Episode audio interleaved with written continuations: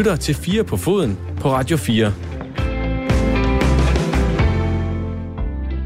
Flere FCK-fans må efterhånden være fortrøstningsfulde. Nu er der kun øh, godt to sæsoner til Ståle kommer tilbage og igen skaber et stort mesterhold i hovedstaden, som bider skære med de europæiske giganter og tager patent på Danmarksmesterskabet. Sådan gik det i hvert fald sidst. Nordmanden stoppede i København. København. Dengang øh, gik han selv. Denne gang fik han pænt at vide bestyrelsen, hvor døren befandt sig. Er Ståle den største i Superligaens historie? Hvad laver Ariel Jacobs egentlig for tiden? Og hvad er FCK-DNA egentlig for noget? Noget om det, noget om landskampene fra ugen, der gik, noget om transfervinduet, og noget om, hvem der egentlig beslutter hvad og hvor meget homofobisk sludder André egentlig fik fyret af for at fortjene fem dages spillekarantæne. Det her, det er Fire på Foden direkte i din øregange. Velkommen til. Og velkommen til Jeppe Lausenborg. Goddag. Goddag. I dag i uh, moderskibet i Aarhus. Simpelthen. Det er dejligt. Ja, det er skønt. Du er lige på Skønt. Jyllandstur herovre. Kom tilbage til det jyske ophav og få lov at snakke lidt jysk også. Det er, det er godt til en afveksling. Nu kan jeg ikke huske det for første gang, du var med. Taler du, taler du, er du en af de der, øh, der sådan er geografisk betinget med dialekten? Altså, er du Nej, jeg taler aldrig københavnsk.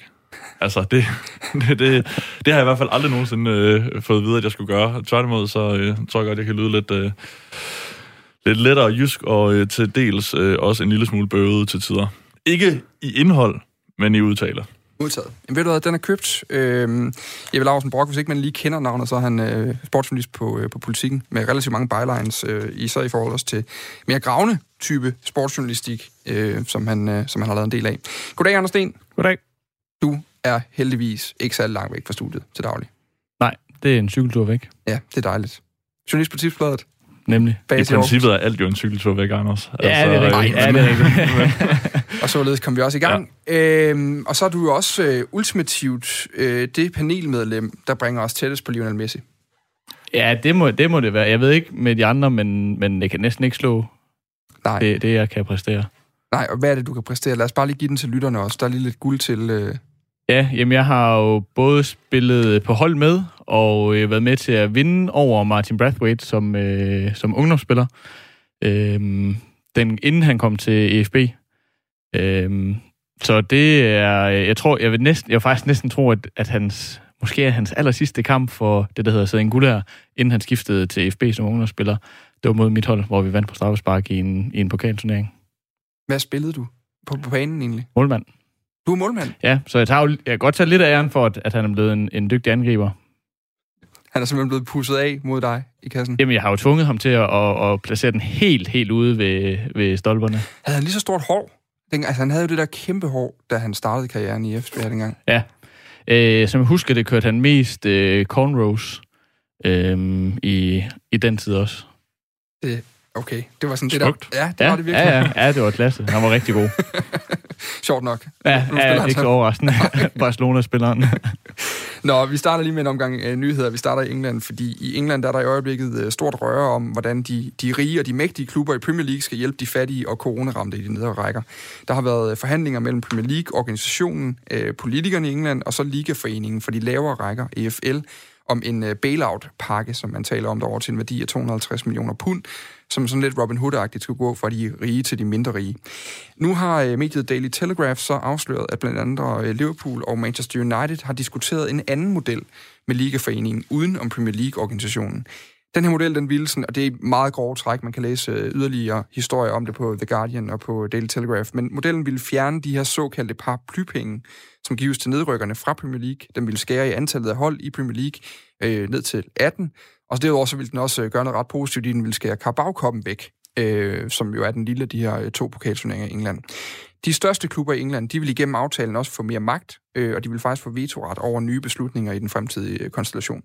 Til gengæld, så vil klubberne for de lavere rækker så få 25 procent af de fremtidige Premier League-aftaler, plus altså de her 250 millioner pund til at ligesom afbøde slaget fra corona på nuværende tidspunkt. Det er The Guardian, der skriver sådan. Repræsentanter fra regeringen de har kaldt de her forhandlinger for problematiske. De har luftet bekymringer om, at det vil skabe en, citat, lukket klub af mægtige klubber i toppen af engelsk fodbold. For den findes ikke i forvejen. Øh, så kan vi gå videre lige kort. Lyngbys angriber André Riel, han har fået øh, fem spildages karantæne for at kalde øh, Sønderjyskes øh, Steffen Gardenmand for en fucking homo i slutningen af kampen mellem de to hold i sidste weekend. Det har fodboldens disciplinærinstans i dag meldt ud. Øh, I anden time af programmet, der snakker vi med formanden for instansen, Jan Jortskov, om hvordan de egentlig afgør den her øh, type sager.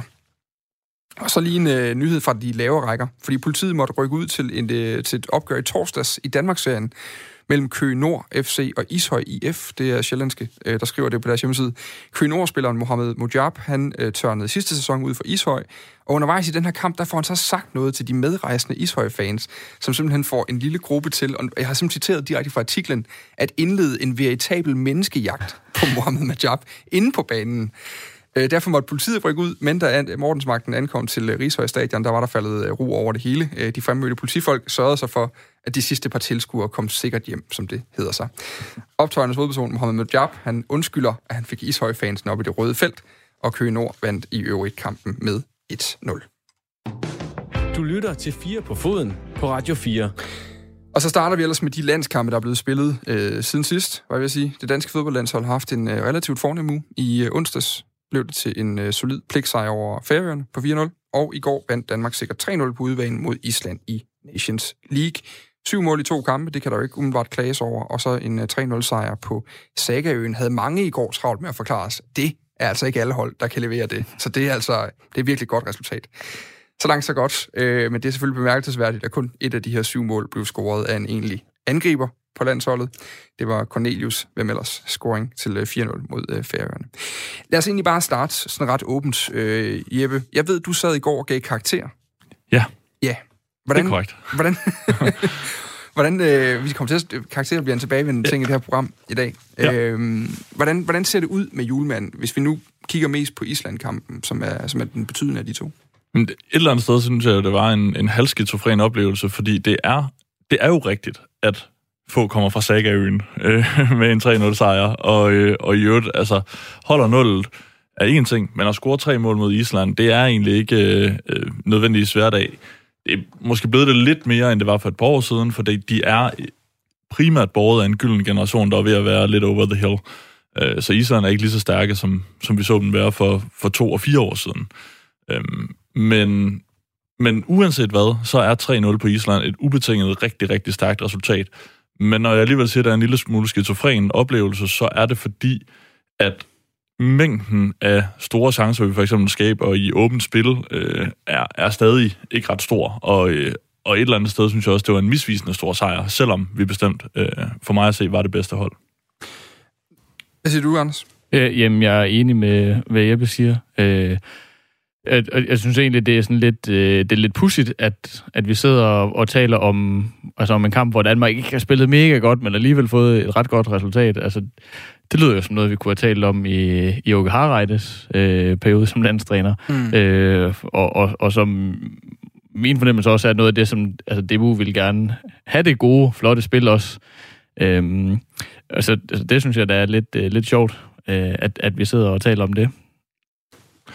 Hvis jeg må, altså, jeg, vil, jeg vil godt imødekomme Kasper Julemand så langt som at holde op en vanskelig bane. Altså, det, det var jo helt øh, tydeligt, da der allerede efter 10 minutter bare opstår to huller i den, åbenbart langs vandingskanalerne. Øh, den, jeg ved ikke, der havde vist været hele deres regn i Reykjavik, øh, og den var så langsom. Altså, det, vi ser det jo meget tydeligt med Pierre Emil Højbjerg, der laver en aflevering, som simpelthen får alt for lidt fart, fordi den, den, den blev bremset af, jeg må antage det er vand, fordi den var jo ikke langhåret banen. Mm. Øh, og kort efter laver Daniel Vass jo den her øh, øh, nærved, meget, meget farlige tilbage, nærved, øh, øh, ja, målkostende øh, tilbageaflevering til ja. Peter Smeichel som islægen, og opsnapper, og Kasper Smeichel redder, øh, hvor igen bolden hænger fast. Så det var ikke sådan lige forholdene til at spille, sådan som jeg tænker, at Kasper Julemand i hvert fald helst spiller, som han selv siger, han helst spiller. Så det var vanskelige forhold på den bane, øh, og det, det hører måske også med til historien, når vi ser på, på billedet. Men, men, men lad os bare lige, fordi du er inde på det her med, hvordan Kasper Julemand gerne ville spille. Nu har vi en, en bane, vi skyder skylden lidt på her. Så var der færøerne kampen, der sagde man, det var så dårlig en modstander. At det, hvor meget kunne vi egentlig se af, hvad man gerne ville der. Så havde vi øh, Englandskampen, hvor det også virkede lidt mudret, fordi, men der blev jo undskyldningen lidt, at jamen, det var en modstander, der er man nødt til at være pragmatisk og stå på en anden måde, og, eller en stærk modstander, og der er man nødt til at stå på en anden måde. Altså, har vi egentlig i de der tre-fire kampe, vi har set nu, set et reelt billede af, hvad det er for et julemandhold, der kommer på banen? Altså, vi havde alle de her højt besungne floskler, inden han overtog om, at det var et øh, meget, meget aggressivt presspil, og øh, korte afleveringer ved jorden, og øh, alle de her øh, mere eller mindre valide pointer om, hvordan Julemand gerne vil spille fodbold. Jeg synes, presspillet synes jeg godt, man har, har kunne se, måske ikke sådan i, i den fuld flor, men jeg synes godt, man har kunne se i nogle af kampene, øh, at, at, at de har presset mere eller højere, end, end de gjorde under Orga Harald. Og det kan man jo også sagtens gøre, selvom banen er dårlig. Måske netop, hvis banen er dårlig, svær med at gøre, kan det være øh, effektivt. Men, men jeg, kan det, altså, jeg vil da gerne følge dig så langt, at, at det der, der, der nok var sådan øh, den, den, den helt øh, hedeste drøm for øh, Peter Møller, da han sat, ansat Kasper Julemand, har vi jo ikke fået at se endnu. Men ja, nu kommer der jo så flere øh, øh, forklaringer eller, eller nuanceringer. Jeg tror med også, det har været svært i, på den måde, han er kommet ind efter coronapause. Øh, er nærmest ikke engang haft nogle træninger med holdet endnu. Øh, nu skal de spille tre kampe på, på en uge, øh, hvilket de heller ikke plejer at skulle. Øh, og, og ja, altså kommer bare, dumper bare midt ind i, øh, i en øh, øh, Nations League-turnering. Øh, mm. Øhm, så, altså, og det, man har bare ikke ret meget tid som landstræner med, med sit hold. Øhm, så det er jo i hvert fald en del af forklaringen måske på, at det ikke har været ideal billede endnu. Jamen, jeg er helt enig. Altså, Uke Harreide havde jo den fordel, at han, noget af det første, han havde som landstræner i sin tid, var jo en tur til Japan øh, med øh, ikke helt øh, alle sine foretrækninger, men stort set hele stammen på, på det hold, han, han ville have dengang. Mm. Så han havde simpelthen mulighed for at træne øh, på en helt anden måde, end Kasper Juhlmann har haft. Øh, altså, jeg, jeg vil skyde på, at de når, har nok, nok ikke haft mere end 5-6, måske 7 træninger i alt, siden Kasper Juhlmann tog over. Det er, det er meget, meget lidt. Øh, noget andet, altså, noget andet, han vil, jeg er helt enig i, at presspil, der har vi helt klart set det her, han rigtig gerne vil med at veksle. Og nogle gange stå langt tilbage, og så lige pludselig gå frem i pres. Det er ikke så langt fra noget af det, vi egentlig også så, så den gøre med Åke Harreide indimellem. Altså, han, han havde også noget meget aggressivt pres indimellem, for eksempel i, i den berømte, var det 400 sejr over Polen. Der, der ser vi virkelig noget stærkt uh, presspil indimellem. Det for, hvordan det, her, det her meget, meget, meget øh, offensiv pres skulle, Præcis. skulle køres, ikke? Præcis. Og, og, men der synes jeg, at vi har set et par gange, landshold overrumple modstanderen ved netop at lave den der afveksling med imellem at, at stå langt tilbage, måske lulle med en lille smule søvn, og så komme med et benhårdt pres øh, på det rigtige tidspunkt. Øh, mm. Det, det synes jeg har set rigtig positivt ud.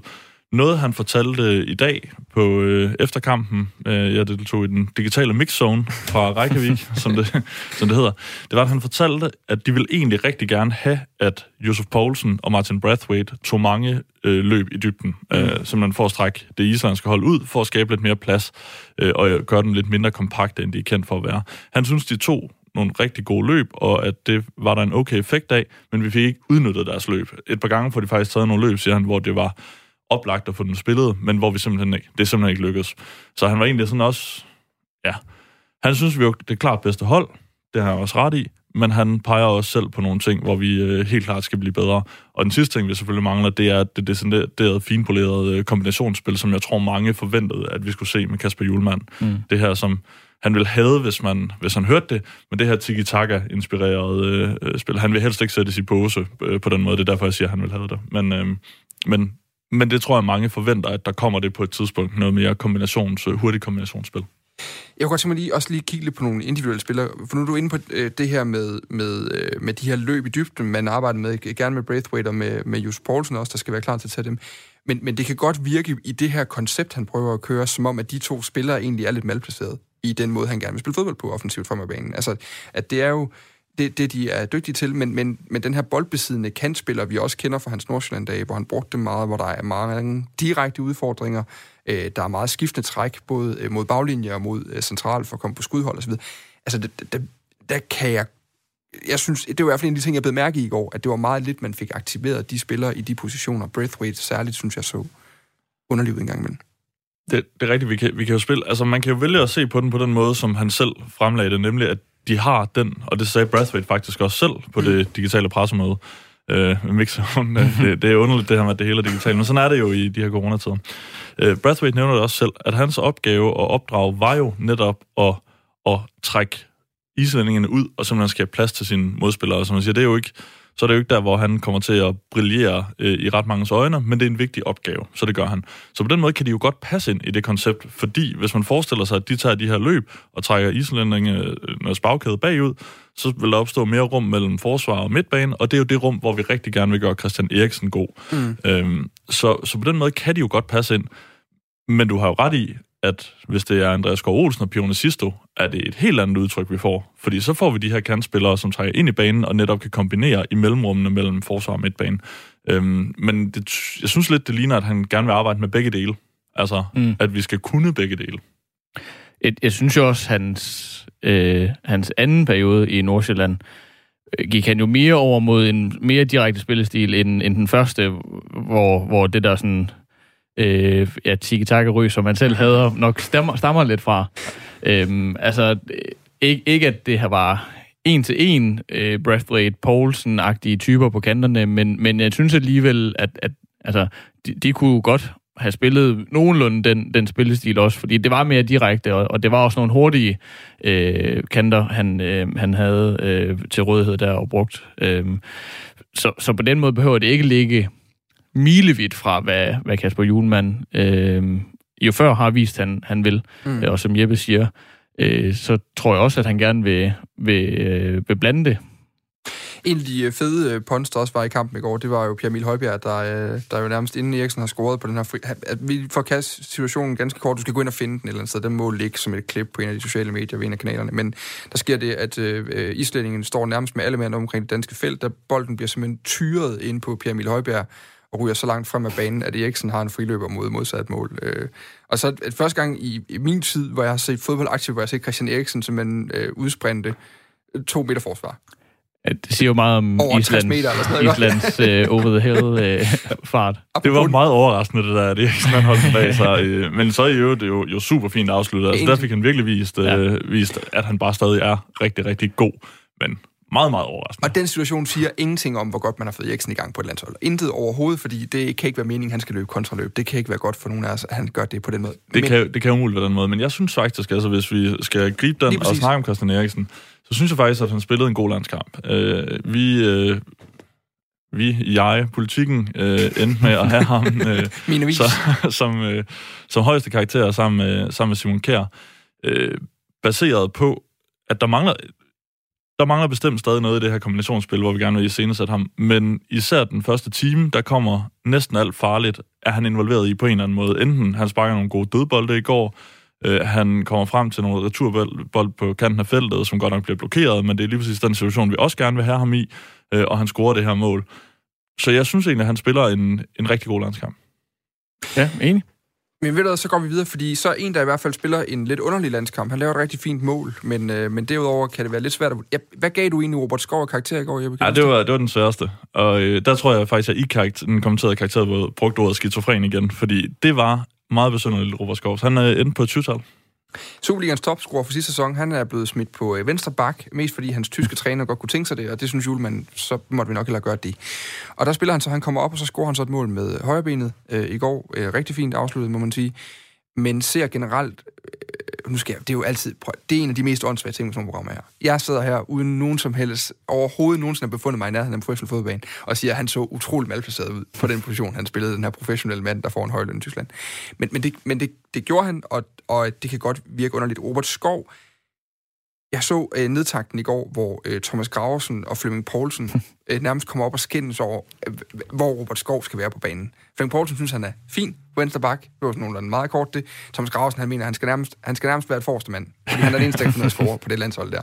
Hvad, hvad, hvad, hvad, har vi blevet klogere på Robert Skovs øh, position, og hvor han passer godt ind, Anders Sting? Nej, nej det, nej, det synes jeg ikke. Øh, at vi er i hvert fald ikke blevet klogere i, i den forstand, at vi vidste jo, det var, det var sådan her, det skulle være. Øh, vi vidste, at, at det er venstre bak, som Hoffenheim ser ham, og, eller vingbak måske, øh, i, i Hoffenheims tilfælde, og venstre bak på landsholdet. Øh, og, jeg, og jeg synes også, det er naturligt, at, at han stadigvæk ser sådan lidt øh, uvandt ud på positionen, fordi det synes jeg også, man har set med andre øh, kantspillere, som er blevet rykket ned på bakken. Øh, der, der, der ligger heldigvis, kan man sige, bare nogle ting i at have trænet i en, i en baglinje i 10-15 år, og nogle, altså nogle placeringsmæssige ting, og, og sådan nogle ting, der ligger på, på ryggraden, øhm, som det da ikke er mærkeligt, at Robert Skov, som har trænet i det et år, ikke har. Og så har han jo ovenikøbet trænet øh, som wingback, i stedet Præcis, for ja. back i en, øh, i en fireback-kæde, øh, som jo også er en anden opgave.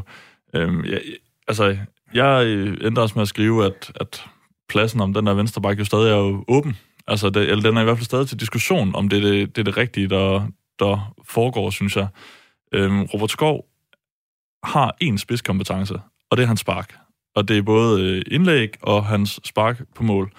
Øh, alt andet er han... Jeg, jeg synes egentlig ikke, at han er dårlig til noget. Han er ikke decideret langsom, han er ikke decideret dårlig til at dække op, han er ikke decideret øh, dårlig til at øh, sætte en mand af, men han er bare heller ikke rigtig god til det. Øh, altså sådan på et internationalt højt niveau. Mm. Endnu i hvert fald, synes jeg. Så når han har den der venstreback, hvis vi skal have den ene spidskompetence, som så til gengæld er i internationale verdensklasser, nemlig hans spark øh, i spil, så kræver det i hvert fald, at vi, vi får ham rigtig godt frem af banen, og det har det nogle gange øh, knebet med. Øh, og så spænder hans øh, præstation jo også hele vejen ned til to fejlindkast, hvilket man kan næsten høre dommeren sukke, når han øh, dømmer omkast, fordi det er sådan, åh. Og det var lige før, at der var et tredje, øh, hvor, hvor det også kunne blive dømt. Så, så det spænder, øh, den, det var virkelig en præstation, der, der spændte vidt, men hold da op et mål. Altså, Ja, det er helt vanvittigt. Ja. Og det, det interessante er jo, at du har en, altså, det, det mål, der ødelægger lidt den fortælling, jeg havde bygget op til det, fordi han sparker den ind med højre benet, og normalt ja. Er han meget etbenet med sit venstre ben. Og, og det ellers, hvis du har en sindssygt dygtig målscorer med sit venstre ben, så kan man godt diskutere, om den dårligste plads overhovedet at placere ham på, ikke er venstre bak. Altså, hvor du aktiverer hans ben kun udad i banen, og han står rigtig langt fra målet. til gengæld bør han kunne slå nogle perfekte tidlige indlæg Præcis. med så god en, øh, en venstre fod. Men har vi set nogen som helst ansøgninger af det? Altså den situation, vi husker fra kampen i går, det er, hvor han går ind og bruger sit dårlige ben inde i banen i en position, hvor han ikke skal være. Og nogle enkelte gange har vi set de her øh, gode indlæg. Han slår sig på øh, fine dødbolde i går, øh, når, når han hammer Eriksen vekslede. Øhm, så ja, I glemt. Altså, det er derfor, jeg er simpelthen så splittet øh, omkring det der Robert Skov. Til gengæld så er jeg hel- bare heller ikke sikker på, at der vil være plads til ham længere frem på banen. Øh, i, I den måde, vi skal, skal spille på. Jo, måske som en joker den sidste halve time, hvor vi netop skal have nogen ind, der bare kan klappe den i kassen, øh, Mhm. som Thomas Graversen sikkert vil, vil sige og mene. Øh, så så jeg, jeg, synes, øh, jeg synes i hvert fald ikke, at vi på overbevisende vis har løst øh, venstrebakken endnu.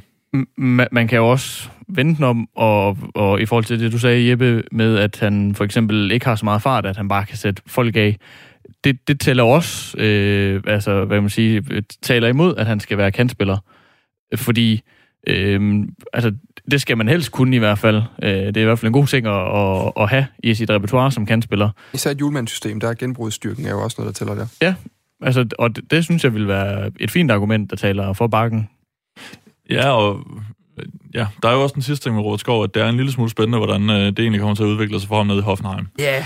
Øh, fordi fantastisk brug af en avisjournalist til radioverdenen her. Tak for det, Borg. Fordi det interessante er, at vi nåede den faktisk ikke i sidste uge, hvor vi skulle tale om transfervinduet, sådan, eller hvor vi hvert fald talte om det der, det er, at de har hentet en ung englænder, der hedder Ryan Sessegnon. Han har lejet i Tottenham. Øh, øh, man skal ikke gå ind og kigge på hans kampe i Tottenham sidste sæson, man skal kigge på den sæson, han spiller i Fulham året før, hvor han øh, som på, for et oprykkerhold brændt øh, Premier Leagues øh, venstre sider af øh, i aldeles voldsom maner med, øh, på, på, på den her vingbak i Fulham. Han hentede til Hoffenheim. Man kan godt i hvert fald argumentere for, at øh, Robert Skov får i hvert fald ikke fuld sæsonspilletid på den her venstreback, som Hoffenheim gerne vil omskole ham til. Julemand har valgt at købe Hoffenheims. Det er strategien med, med Skov, og derfor gør vi det også på landsholdet for at støtte op om den udvikling. Har, har Julemand ikke gjort i nælderne, dybest set nu, ved at låse en spiller fast på en position, han ikke selv har bestemt? Og så sker der jo det, der sker i klubfodbold. De henter en, der er bedre. han er jo selvfølgelig aldrig mere fastlåst, end at man altid kan smække ham op for højre kanten igen. Øh, det, det, det kan Kasper Julemand jo vælge at gøre, det kan træneren i, i Hoffenheim også. Men, men Sessegnon øh, kan jo lige starte med at sige, at jeg kan huske, at jeg, jeg så ham på Loftus Road øh, for Fulham allerede, da han var en 16-17 år, og, og var stærkt imponeret af ham, øh, da han trådte ind.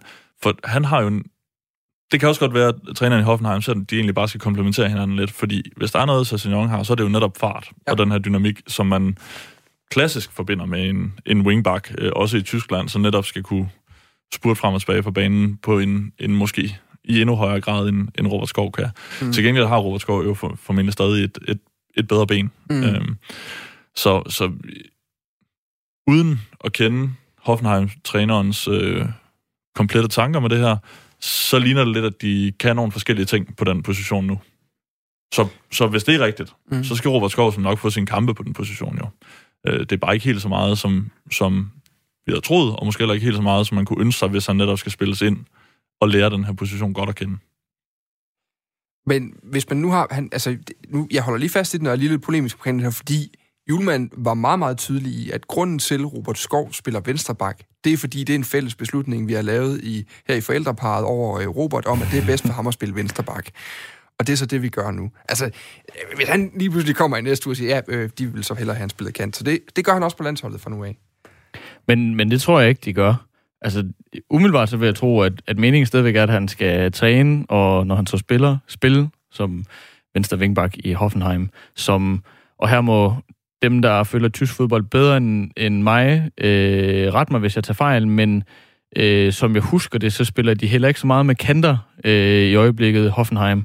Øh, så, altså, så der er ikke rigtig noget alternativ. Mm. Øh, og det er jo også øh, Jakob Brun Larsens problem i ja. Hoffenheim, at, øh, at de nærmest er, er kantløse, i hvert fald i, i deres udgangspunktet. Øh, så altså, jeg tror stadigvæk, det der, han skal træne, i hvert fald, øh, og spille, når han spiller. Øh, vi runder lige, lige ruller Robert Skov snakker af med, han, han, vi er inde på det, men han har meget, meget lidt fart i hvert fald. Han er i hvert fald ikke mere end middelmodig i forhold til, til speed på banen. Ikke han er nødvendigvis langsom, men han er ikke helt hurtig i hvert fald i, i, i professionel fodboldperspektiv. Er han overhovedet hurtig nok til at spille vingbakken? Fordi der skal jo bruges noget pace frem af banen. Og hvis han så kommer i de pace, hvor, hvor passer Braithwaite så ind lige pludselig, hvis du også skal have speeden nedfra? Ja, det er et godt spørgsmål, jo. Tak ja, for det. det, gør, det er, ja, jeg, jeg, synes ikke, jeg synes ikke, farten er et problem på den måde. Altså, selvfølgelig, som Jeppe siger, med, med Cezanne Youngs fart, øh, som, som jo er en, en styrke, altså det ville da være klasse for Robert Skov, hvis han var lige så hurtig mm. øh, og, og gennembrudsstærk.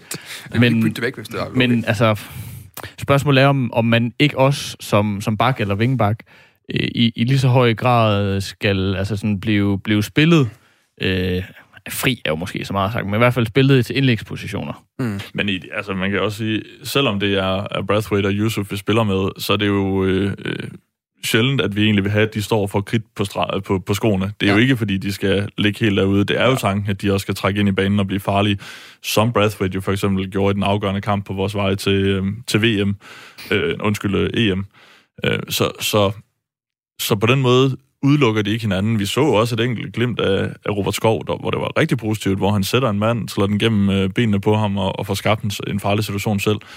Og jeg bemærkede også, at det for Kasper Julemand var meget vigtigt at gå ud bagefter og sige, at det virkelig tegner godt med Robert Skov. Altså han synes, at han, siger han i hvert fald, ser meget god udvikling øh, i, i Skovs evner på venstre bakken. Det ville også være mærkeligt, hvis han sagde det modsatte. Bestemt, men det, bliver... ja, og, det, og, det, og det går virkelig dårligt. Det, jeg, jeg er nødt til at snakke med Hoffenheim. Helt enig, men det virkede som et klart... Øh, som et, et, et vigtigt budskab for ham at ja. få ud. Og det kan der jo være øh, to grunde til. Enten fordi manden bare mener det, øh, eller fordi at han synes, det var vigtigt at signalere den her støtte til Robert Skov, ja. øh, til både Robert Skov og til projektet Robert Skov på Venstrebak. Tre danskere fandt øh, vej på øh, rundens hold på husgård.com, øh, og det var Robert Skov, Christian Eriksen og Andreas Christensen, som kom øh, med der. Øh, der var så visse andre journalister, der havde taget Simon Kjær som den bedste af de to midterforsvar. Brok, det desværre. Ja, det øh, den missede jeg. Sådan, jeg ved ikke, hvad der var en kamp, du så der. Ja. Nej. Øh, men lige til sidst, øh, vi har en Englands øh, kamp, for at bruge et godt gammeldags øh, dansk, øh, sådan en rigtig Englands kamp. Det er der noget traditionelt i den øh, lige om lidt. Hvordan, hvordan, øh, hvordan står vi forud for den i forhold til, til den sidste, tror jeg? Ser det bedre ud, og er, det bare, er, vi, er vi bare to kampe længere inde i julemandssystemet, og deraf burde vores chance være større?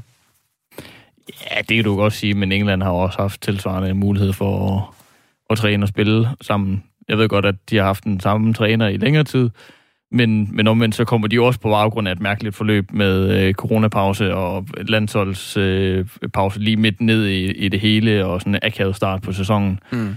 Øhm, men altså, ja, det første opgør var vel, var vel sådan okay lige, øh, og det er en måned siden, så det går jeg også ud fra, det, det andet det bliver her. Men det var et forfærdeligt tandløst engelsk hold, vi mødte i parken. Ja. Altså, det var, øh, det, var, det var forbløffende at se, hvor lidt så god en, en offensiv, som de på papiret stillede med, med var det Sterling, Sancho og Kane, øh, som de tre forreste, hvor lidt de egentlig øh, kunne komme frem til. Til gengæld stillede de med en, en lidt mærkelig øh, central midtbane, hvor jeg må, hvor man næsten må forvente, at, at de kommer til at se stærkere ud øh, den her gang.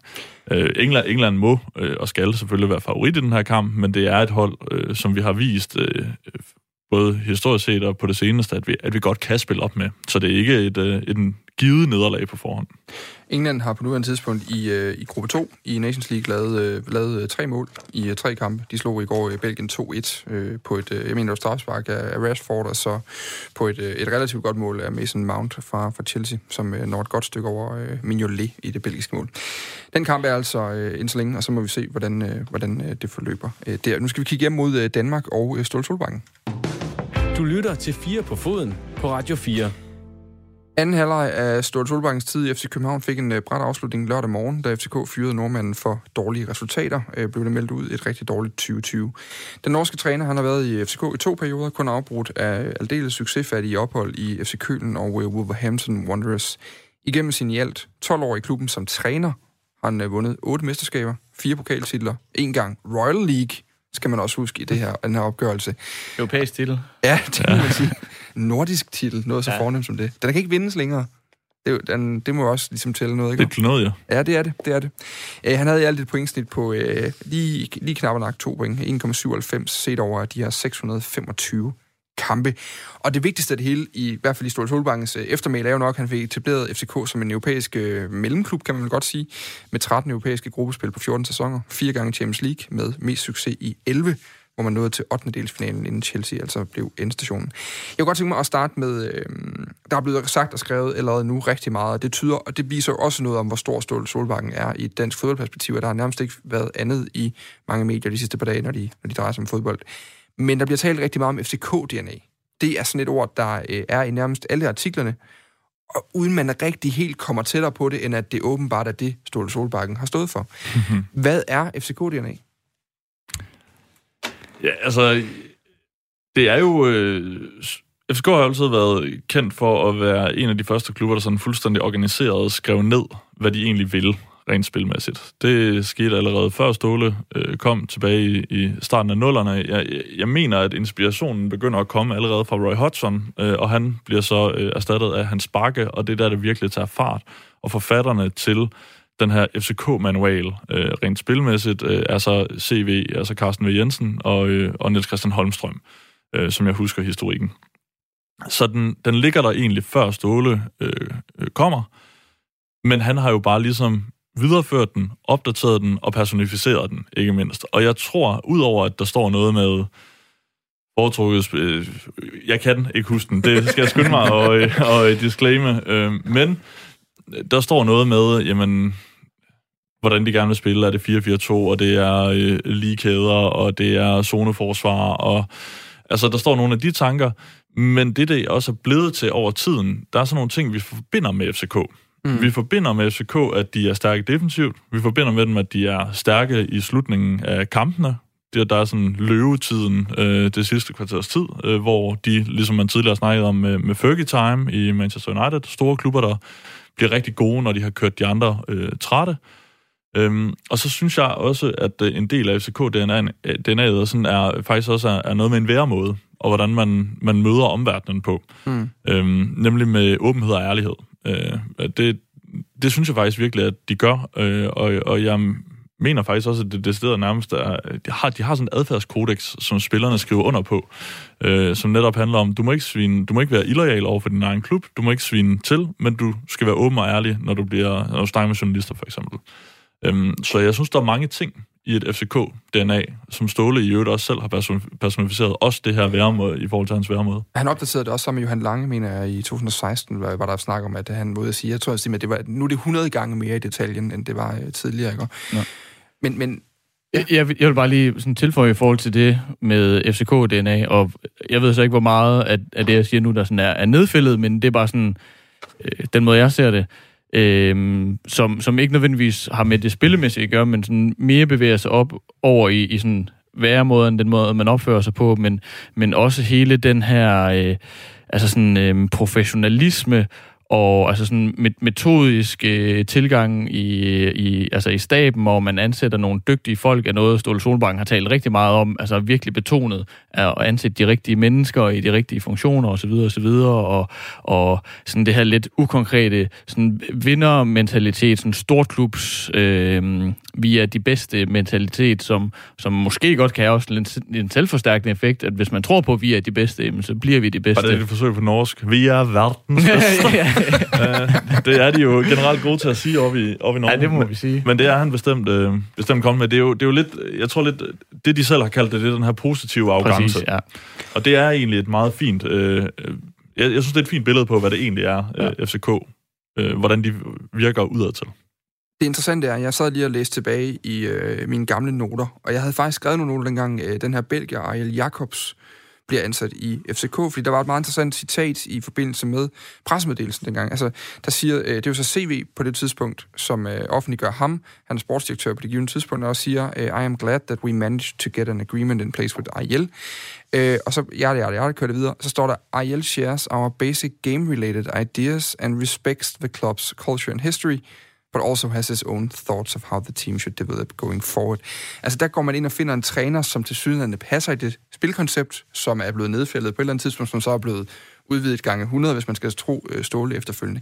Skal man gøre det samme igen? Altså øh, det her med at finde en træner, der passer ind i den model, der er skrevet af den tidligere træner. Helt klart. Ikke nødvendigvis, altså, fordi det er skrevet af Ståle, men den der, øh, den der sådan, øh, som man tit ser, synes jeg, når klubber fyrer træneren, at så skal, vi, så skal vi, fordi det gik dårligt til sidst med ham her, så skal vi finde en, der gør noget helt andet. Altså, det, det er ikke god ledelse for mig. Øh, god ledelse for mig er at, at have en, en retning, og, og have nogle, altså sådan, øh, ja, ligesom det der jo er nogle overordnede strategiske øh, idéer om, hvordan vi får succes, Mm. hvilket FCK jo bevisligt har haft. Mm. Øhm, og, øh, og så skal, så skal træneren, øhm, han skal være en, der passer til det, og ikke være ham, der definerer det. Det kan man så diskutere, om Ståle blev for meget af, af det sidste til sidst, men, men, men som udgangspunkt, så synes jeg, at man skal holde, holde fast i de ting, man tror på, og så ansætte træneren, sådan han kan gøre det. Men, men nu var vi også inde på, at det her, den her manual, den her øh, åndssvage DNA-begreb, at det, det også dækker over mere end bare øh, 4-4-2, stramme kæder, øh, små mellemrum mellem kæderne, alle de her ting. Øh, bør man ansætte en træner, der passer ind i, i, i spilkonceptet, eller er det vigtigere måske at netop finde en mand, der kommer med den her, øh, den her vindergefyl fra øverste hylde? Ja, jeg tror faktisk, det er nærmest det, er det vigtigste med det sidste, fordi det, det spiltekniske og sådan noget, øh, altså dygtige trænere nu til dags, øh, vil formentlig kunne træne et hold på mange forskellige måder, øh, eller i hvert fald på flere forskellige måder. Øhm, så, så det behøver ikke være sådan en... Altså, det er jo ikke, fordi du skal finde en, en gammel engelsk 4-4-2-manager, øh, som, som har, har gjort det hele livet øh, nødvendigvis.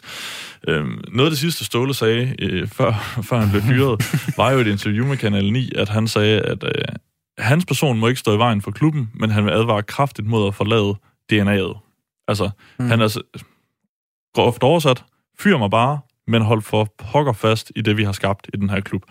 Øhm, og, og det tror jeg virkelig også, at de et vil gøre, og er nødt til at gøre. Øhm, de bør sætte sig ned og prøve at finde ud af, jamen, hvad er det egentlig, der er gået galt? Øh, fordi det er jo ikke 4-4-2, der er gået galt. Det er ikke øh, presspillet. Det er måske snarere nogle rigtig dårlige og rigtig mange dårlige indkøb. Det er en, måske en dårlig dynamik i, øh, i truppen. Det er øh, måske en mere øh, fragmenteret trup, end de har været vant til i FCK. Og så er det måske øh, det her, man kalder at tabe omklædningsrummet, det her med, hvorvidt alle spillerne egentlig følger Ståles vej, eller om han eller om han måske er blevet for, for skinger, øh, Mm. eller for hård. Altså det, det er også faktisk noget, han selv har påpeget som en af sine svagheder, at han er nogle gange, nogle gange går han for hårdt til sine spillere. Og det har jeg i hvert fald tænkt over ved nogle af de yngre danske spillere, altså når han står og råber på Jens Dage eller Mikkel Kaufmann, og altså det, det virker som om, at han kan have været med til at pille dem yderligere ned, set udefra. Altså jeg, jeg ved det jo ikke, jeg har jo ikke, øh, det er jo ikke noget, de har sagt, men i nogle situationer har det virket ufrugtbart. Jeg, jeg vil bare tilføje i forhold til det med, om man skulle finde en, der, der spiller på samme måde, eller som havde den samme sådan, vinder øh, gen, eller, eller sådan det der positive arrogance. Men man skal også huske, øh, at altså, den måde, man spiller på, er jo mange ting. Det, det, er, ikke, det er ikke kun 4-4-2. Altså, senest så, så er Ståle Solbakken jo nærmest selv gået væk fra det med, med ved at trække øh, Jonas Vind har det tit været lidt længere ned, og så, så har du næsten haft karakter af en 4-2-3-1. Mm. Øhm, altså, så, så der, der tror jeg mere, at man sådan skal se på, på, på det, som øh, fodboldfolk så irriterende kalder udtrykket. Altså, det udtryk, vi kommer med. Men altså, det er jo sådan en måde at beskrive spillestil, øh, som går ud over bare sådan talkombinationer, men, men som beskriver mere øh, ja, altså hvordan, hvordan vi forsvarer, hvordan vi spiller bolden op, eller øh, ja, lange, korte afleveringer, øh, høj pres, lavt pres, alle de der ting. Jeg talte på et tidspunkt med Paul Erik Andreasen, sådan en af dansk fodbolds uh, grand old, øh, og, og mange år i udvikler i, i AB om netop det her med talkombinationer. Jeg skulle lave et helt, en hel podcast om det at spille 4-4-2 eller 3-5-2, hvor han sagde, det er fuldstændig ligegyldigt. altså det vigtigste er, at spillerne de ved, når de starter et bestemt sted, altså den der kæde der, det er noget, der man har i minut 0, og så fra minut 1, der skal de være klar til at løbe derhen, hvor jeg beder dem om. Og det, og det var en meget interessant, øh, det synes jeg var et meget godt take på det, for ja. han, altså, vi har snakket i lang tid om, at vi skulle lave det her program, og det handlede om talkombinationer, så sagde han lyset, det er der først, det er fuldstændig ligegyldigt, det der oplæg, du er kommet med. Det handler om spillestil, og så gik han i gang med at forklare løbemønstre og alle de her ting. Ja. Øhm, jeg kunne godt tænke mig lige at vende øh, blikket lidt fremad nu, eller være egentlig måske tilbage, men også kigge på den måde, Ståle Solbakken bliver behandlet i medierne og i offentligheden på, på nuværende tidspunkt. Fordi der er nærmest gået helte øh, heldedyrkning i den måde, der bliver talt om Ståle Solbank i øjeblikket. Øh, jeg ved i hvert fald, øh, 30 procent af studiet i dag øh, har den holdning, at Ståle Solbank er måske den største profil, der har været i Superligaen. Ja. Nogensinde. Ja, det mener jeg. Øh, ikke nødvendigvis det største navn. Det er svært at overgå Michael Laudrup. Men, øh, men øh, han starter med at være en alt dominerende spiller, så er der jo hele en dramatisk historie om hans øh, hjerte, der stopper med at slå øh, til en træningsbane, så han har også det mytologiske over sig. Øh, der er noget legendarisk og legendestatus øh, i det. Altså, det er jo mm. med til at skabe øh, myter, den type ting. Og så kommer han jo ind i de her to perioder i FCK, øh, hvor der er lavet et solidt arbejde i klubben. Øh, rigtig godt arbejde. Men han tager det bare skridtet videre. Han, han er jo den første træner, der, der ligesom slår døren endeligt ind til Europa permanent. Øhm, og du nævnte selv alle titlerne, øh, samtidig med, at han er så markant en personlighed, som han er, og han taler så direkte, øh, som han gør. Så når man lægger alt det sammen, så vil jeg øh, ikke tøve med at kalde ham den største profil, øh, Superligaen har haft. Ja, jamen, øh, lytterne kan jo ikke se, at Dan sidder og peger på mig nu, men altså... Er du enig bare? Ja, Ja, altså, jeg, jeg sidder jo og prøver at, at komme på en anden. Altså, det er jo det, øvelsen er. Hvis, hvis man skal sige Jeppe imod, så er det en god idé at sige, hvem det ellers skulle Nå, være. Det er sådan, ja, øhm, men jeg kan ikke se, hvem det lige skulle være. Altså, og jeg sad også tænkt over det, mens, mens øh, Jeppe snakkede om, om sådan Ståles meritter, hvor, hvor jeg egentlig ville få, eller tilføjet, hvis ikke Jeppe selv har sagt det, at, at det er lige så meget hans personlighed, øh, synes jeg, eller i hvert fald også hans personlighed. Øhm, så, så ja, altså, med mindre der er nogen, der kommer med bedre bud, så, så er jeg tilfældig til at købe den. Men hvis jeg må skynde mig at tilføje, før lytterne sidder og siger, at medierne også bare elsker Ståle og ikke tør gå til ham, så er det simpelthen ikke rigtigt. Det kan godt være, at manden har en aura, der gør, at det kan virke afvæbnende for øh, en helt ny praktikant. Øh, og han kan da godt virke intimiderende øh, første gang, man står over for ham. Men nu har han jo været i Superligaen øh, i al den tid. Jeg kan huske, at jeg har været sportsjournalist i 10 år, og jeg kan love jer for, at der bliver stillet kritiske spørgsmål til ham. Det gør der bestemt. Han er bare... Øh, han, han er afvæbnende på den måde, at han imødegår kritikken. Han, er, han afviser ikke nødvendigvis præmisser, som man ofte møder med nogen, der prøver at tale udenom. Han har ofte været så selvkritisk, når der er noget galt i FCK, at, at jeg plejer at sige, at øh, han var så selvpinerisk, at det gjorde kritiske spørgsmål overflødige. Og sådan er det ikke helt, men det, det er tæt på. Altså, så hans måde at møde omverdenen på, med selvkritik og åbenhed og ærlighed, har også gjort, at det set udefra måske virker som om, han har fået en, en lettere behandling end så mange andre. Men, men jeg, vil, jeg, vil, jeg vil påstå, at man også kan tage det modsatte argument. Altså, der er ikke nogen, der betvivler, hvor stor Ståle har været i forhold til de bedrifter, han har haft, men, men, men umiddelbart har han også haft et rigtig godt udgangspunkt, han så har ødelagt inden for de seneste par år. Altså, vi er jo inde på det her med indkøbene før. Man kan nævne en relativt lang række af indkøb, der i hvert fald ikke er lykkedes i et FCK-perspektiv, som ikke har gjort holdet bedre nærmere tværtimod. Jeg synes bare ikke, det ændrer hans legendestatus. Altså, jeg er fuldstændig med på, at... Men rykker det ved den... eftermælet, at man jo, også jo. har stået jo. med det her? Jo, altså, der, der er jo ikke nogen tvivl om, Altså, men man skal så huske, sidst han forlod det, der var han også nødt til at komme tilbage og, og gøre det godt igen, som du har startet med at sige. Øh, men jo, altså man kan jo sidde og frygte, at han har lavet en, en altså simpelthen har skadet det fundament, han selv har skabt nu, og, og der er så mange faresignaler øh, og svagheder i FCK, som vi har set det i 2020, bortset fra kvartfinalen i Europa League mod Manchester United. Øhm, men altså, alle kunne spille lige op med United på det tidspunkt. ja, ikke helt, men, men altså, der er så mange faresignaler, hvor man netop kan sidde og frygte, at, at det ikke sådan lige til at mm. lappe. Mm. Også fordi FCK jo havde lagt alle deres æg i hans kurv. De havde jo gjort ham til manager, som jo i danske, efter danske omstændigheder er en ret sjælden rolle, hvor du både har det sportslige ansvar og træneransvaret. Ja. Altså, det er indkøb, det er taktik, det er holdudvælgelse.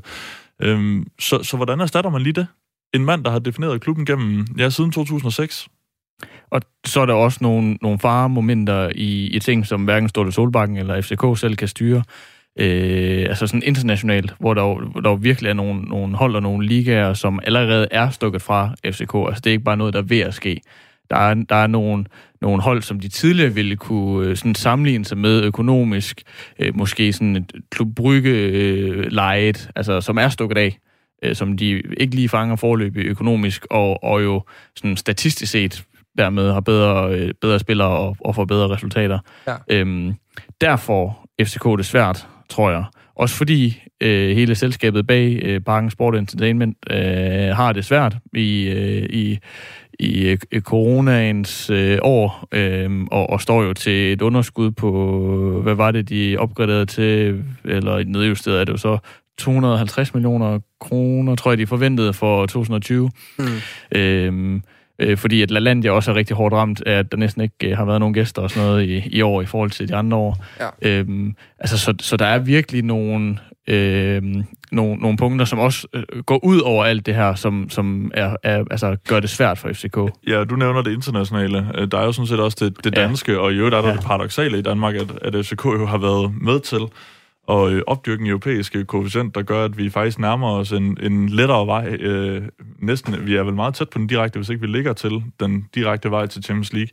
Og det er jo øh, rigtig bittert, at FCK igen skal opleve ja. at være dem, der, øh, der optjener den plads, men så bliver overhalet af et andet hold. Mm. Og Midtjylland ligner jo vidderligt en, en permanent magtfaktor, må man ja, sige, på baggrund af deres øh, præstationer de sidste seks år.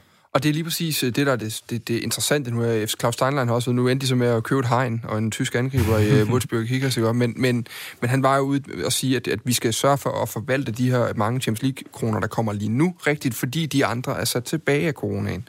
Så det giver os en, en yderligere investeringsfordel på nuværende tidspunkt. Hvis FCK skal tilbage, så sidst øh, Ståle smuttede, der øh, smed de et mesterskab til Nordsjælland, det første år, mener jeg, det var. Det, og en Champions League-plads der. Og en Champions League-plads der også. Øh, hvor, øh, hvor efterfølgende, at, at så vandt Arl Jacobs, hvis nok, i sit øh, år, eller i år, år to der, øh, lige inden han så blev fyret i august mm. måned, efter fem tabte kampe på det tidspunkt. Øh, hvis ikke vi skal se FC Midtjylland stikke fra FCK på nuværende tidspunkt, øh, hvem, hvem går man så efter? Hvad skifter man i den øh, nuværende periode? Vi lige skift. De har jo Frederik Let siden som teknisk direktør, øh, udpeget af Ståle. Øh, Ståleopfindelse Daniel Rommedal har stået for en del af rekrutteringen og det talentspejtning øh, i tingene. Lars Bro Jeppesen, administrerende direktør, er relativt ny i klubben stadigvæk, øh, og så er de den kommercielle afdeling, som, som så er den, der er relativt hårdt ramt i øjeblikket. Hvad gør man? Altså, og hvilken profil skal man hente ind? Det er sindssygt svært at svare på. Det er jo, det er jo lige... Det er så svært at forestille sig, synes jeg i hvert fald. Ja. Altså, jeg har så svært ved at forestille mig, hvad der skal ske i FCK fordi Ståle har været sådan, så alt dominerende en figur, og han har tegnet den på den måde, han har. Øh, og det gør jo opgaven så meget desto sværere nu, hvor de står i den her situation og skal videre. Mm. Indtil videre har de jo øh, rykket Kvist øh, frem i en rolle i den sportslige ledelse, og så Hjalte Bo Nørgaard ind som, som træner, altså deres U19-træner ind som, som cheftræner. Ja. Øhm, en mand, der ikke har erfaring med at træne voksne mennesker, der nu skal tøjle øh, Victor Fischer og, øh, og Mathias Sanka og, og andre. Det kan godt være, at han kan det, men det er godt nok et lotteri, mm. øh, set udefra. Ja, og, og altså, nu nævner du selv øh, Frederik Let, der er blevet teknisk direktør. Det er han jo, fordi øh, Johan Lange ikke er det længere. Og det er jo, hvad er det, to måneder siden, tre max. Han, øh, han gik til Aston Villa.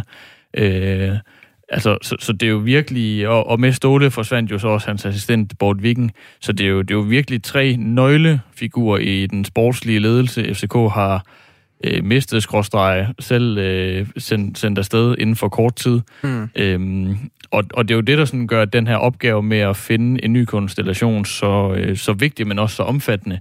Fordi det, det er jo ikke bare, at man, at man har fyret træneren, og, øh, og så skal man finde en ny træner. Man skal dels vinde en, en assistent til ham, men man skal også tage nogle beslutninger om, hvordan hele setup'et skal se ud. Øhm, skal man, skal man Øh, skal man have en manager igen, og så en assistent? Øh, skal man have en, en cheftræner og en, en mere sådan, altså klassisk sportschef, eller kommer det til at, at, at gå for meget ind over øh, øh, øh Lets ja. enemærker som teknisk direktør? Øh, altså, man, man skal virkelig tænke nogle dybe tanker om, hvordan man, man sætter det der sammen, og det kan jo både være godt og skidt. Altså, det, det, er, jo, det er jo i hvert fald muligheden for at, for, at få, få gentænkt, øh, hvordan man, man gør tingene, øh, og, og ligesom har en, en clean slate, som man siger på engelsk, og, øh, og tegne på. William Quist, som ligesom har været øh, manden i den sportslige, eller i hvert fald manden med den mest største sportslige viden i den her bestyrelse, der har truffet beslutningen, har ved at sige, at i første omgang er det ikke øh, store revolutioner, man skal lave. Det er små forandringer i det fundament, Ståle har skabt, øh, som ligesom alt andet lige var centreret omkring Ståle selv.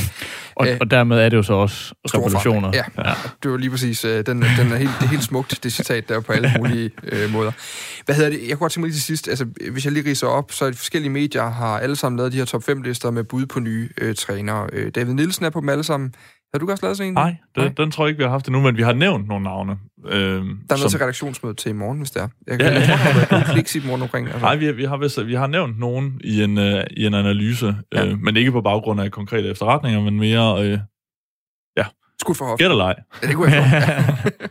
Vi kan sige, altså David Nielsen er stort set på alle listerne. Christian Poulsen, øh, tidligere FCK øh, midtbanemotor, nu assistenttræner i Ajax, er stort set på alle listerne. Øh, øh, træner, han hedder Knut, nu kan jeg ikke huske, hvad han hedder efternavn, op for Bodø Glimt. Ja. Ja. Nordmand er også på alle listerne, stort set. Øhm, så er Bo Svensson nævnt en gang imellem. David, øh, David Nielsen har været inde på. Øh, og, og så er der sådan lidt forskelligt. Så den mest kuriøse, jeg ser på Twitter, det er en, der nævner David Wagner, der lige er blevet fyret i Schalke, som et sjovt bud på en træner. Okay, ja. Og det gik vist ikke helt godt med ham og Sanka. Nej, nej, det, nej. Og det gik ikke godt, altså nej. for ham. Øh, til sidst i hvert fald i Schalke. Nej, det var helt forfærdeligt. Nej, i Schalke var det helt skidt. Ja. ja det var sådan et, øh, han vandt jo aldrig en kamp. Nej, det var et, øh, altså, det, det, det, var det helt er ikke godt. Altså. Han, det bedste var, at de tabte, hvad taber de, 8-0 til Bayern? Og han går ud bagefter og sådan lidt, ja, men det er jo, altså, det er jo søndag. Altså, så det er jo gerne det, der sker med Bayern. Altså, nå, hvad hedder det? Øh, det interessante var bare lige at ind på her de sidste par minutter op mod nogle nyheder. Hvem, hvad kunne være det hvad kunne være det realistiske bud af dem her? Så fortsætter vi lige gættekonkurrencen. Og hvad kunne være det sjove bud? Altså, hvor stor en hylde skal man ud og plukke fra? Er der nogen, I tænker kunne være sjovt at se i en uh, FCK-kontekst? Hun har Emery også ledet, ja, han ikke? Og, han er Villarreal. Han er Villarreal. Nå, han er Villarreal. Allegri så. Allegri er ledet. Nej, men der er jo nogle... Uh, Pochettino er vel også stadig, indtil han får United-sædet. Uh, um. Ja, jeg snakkede med, uh, med AB's træner i dag, som sagde, at han kunne altså ikke kommentere på, om han skulle til FCK eller ej. Det synes jeg var, det synes jeg var meget sjovt. At, uh, det, det var selvfølgelig for sjov, men, uh, men det var fint. Uh, men, men for at svare på det spørgsmål, så synes jeg, at uh, altså, personligt... Det, det strider en lille smule mod det, jeg sagde tidligere at jeg ikke har erfaring, men jeg synes, der er noget rigtig spændende i Christian Poulsen. Altså, øh, han, han har FCK-DNA'et, han er øh, ud af en god trænerskole nede i Ajax, hvor de umiddelbart virker til at have vist ham en, en del tillid, hvilket må tyde på, at de ser et øh, trænertalent i ham. Øh, og, og han har det her store navn, hvor, som kan give noget, noget naturligt goodwill fra en trup. Øh, altså en mand, der selv har oplevet tingene. Så jeg synes, at øh, Christian Poulsen er et meget spændende bud, men jo også satset, fordi han ikke har haft ansvaret for et øh, første hold før.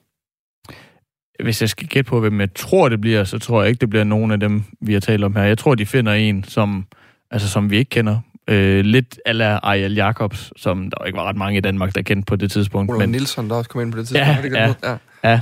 Øhm, men altså en, som har et, et, øh, et, et, et, et i hvert fald fint CV fra, fra sådan sammenlignelige øh, klubber eller, eller ligaer, øh, men som også har et, et eller andet internationalt snit eller erfaring over sig. Det, det vil være mit bud. Er der, er der nogen danske trænere, altså hvis vi kigger dansk national, er der nogen, der har CV'et og evnerne til at, at gå ind. Altså, man siger, vi har kun en, der har prøvet at lege manager, det gik jo okay i Horsens på Bo Henriksen. Men, men øh, Det, det, jeg, synes, det, jeg synes, det er svært at, at se. Altså, jeg forstår godt, at David Nielsen står på de lister, fordi han er jo det bedste bud. Han har skabt succes i Lyngby, han har skabt succes i, i AGF, som er en relativt stor klub, så han er vant til, at der er en, en stor overvågenhed der. Øh, alligevel har jeg en lille smule svært ved at se ham som, som FCK'er, fordi han måske er en lille smule for meget spredbasse. Jeg tror heller ikke, F giver, giver slip på ham. Det tror jeg ikke.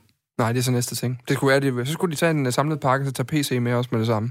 Han fandt som sagt links, det var der ikke nogen, der troede på, det gik godt, men uh, det endte jo alligevel formodentlig med. Vi er tilbage lige på den anden side en omgang nyheder til uh, mere snak. Der skal handle om transfervinduet, André Riel, og uh, så skal vi have ugens historie og finde ugens tische. Nu er der nyheder klokken 6.